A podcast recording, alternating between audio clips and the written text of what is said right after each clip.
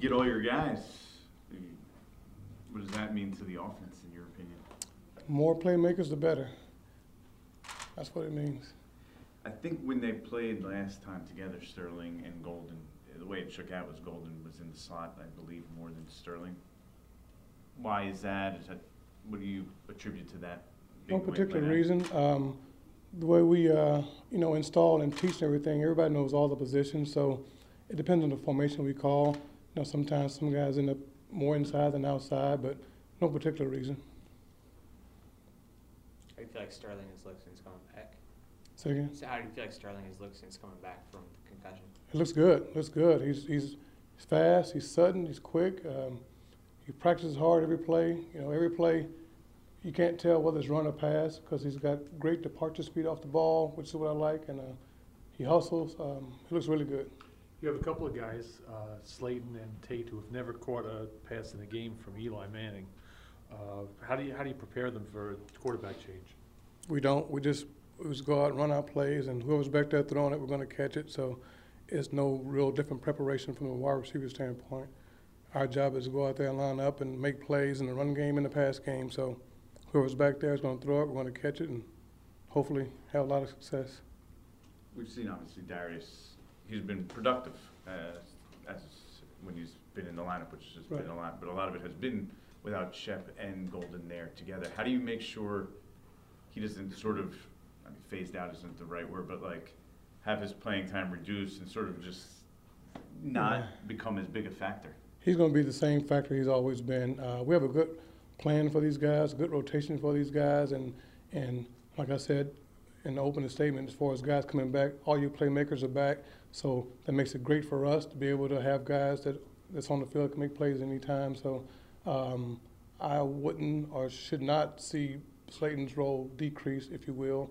Um, um, it's just a better rotation, I guess, with a lot of you know better guys in there. So um, if it's less plays for him, it's not intentional. You know, if it's more plays for him, it's not intentional really. Just the way how the game's going to be called and who's in there with what personnel. So Where have you seen him make the biggest strides? Slayton. Slayton, I think um, probably his routes. Uh, you know, at Auburn, he didn't have a very big route tree because the way they run the offense, a lot of running and stuff, and he ran a lot of go routes and a lot of, you know, he didn't have a very big route tree when he first got here. Um, so to see him improve week in, week out with his routes and route technique, um, that's probably where he's improved the most. How surprising is that to you? Because he, that's the one thing when you look at him, he's just able to get open pretty consistently. Right. Um, I think his work ethic, it doesn't surprise me. I mean, he, he works hard and credit to him. I mean, he's coachable. He listens to the things we're trying to say and trying to do, and he goes out there and performs. And he works at it uh, quite a bit. Did you see something though? Because I know, like you said, it's hard because he's not really running that route tree. But is there something when you're scouting him that you think that okay, that we could see? This Well- is this is how. Well, I think the first thing that stands progress. out is his speed, all right? His speed, and then, and then he's a smart kid. So, and the way I look at it, if you're if you're fast and you're smart, I feel like I can get I can coach up to do the things I want you to do, you know, technique wise. So, and it takes time, and he's just a rookie, but you know he's progressing in the way we'd like for him to progress.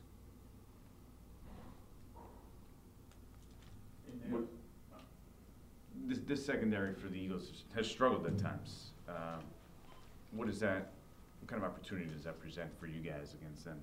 I think, you know, be honest with you, the receiver room, we feel very confident that we can have success whenever we're on the field, regardless of who the secondary is. So I don't look at it as from a standpoint where they've been struggling or whatever, because I know they're a good team. I really know they're a good front and they can get to the quarterback really fast. So our job is to get open whoever we're playing against. So we don't look at it as if guys having great success or not having as much success. We look at it the same way. We're going to go out there we feel confident we can go out there and execute the plays that are called and get open regardless of who's covering us. Russell Shepard's season is over. What, what is he still bringing to this team, to your room? Energy every day. Uh, Russell's in the meetings and um, you know he's our, our hype man of the of the wide receivers. So he brings a lot of juice to us, and, and I appreciate a guy like him. You know sometimes when you you're not uh, doing as well as a team, you know sometimes guys can get down a little bit, but not Russ.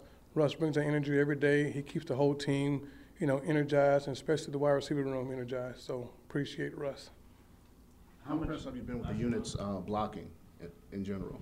Uh, I'm, I'm, I'm impressed with their blocking. As a Matter of fact, uh, one of the things I have on the tip sheet is uh, tip number eight. First sentence is be the best player on the field with and without the ball. And I've always been the, of the philosophy is you have to play really well without the ball. You know, if you have 65 plays in the game, which is an average, you know, you have five catches for 100 yards and two touchdowns. That's great. What are you doing the other 60 plays? So I've, I obviously emphasize the other 60 plays because all those guys want to catch the ball and make plays and, of course, touchdowns. But are you helping your team win in other areas? And that's playing without the ball. You have to be um, as good a player without the ball as you are with the ball.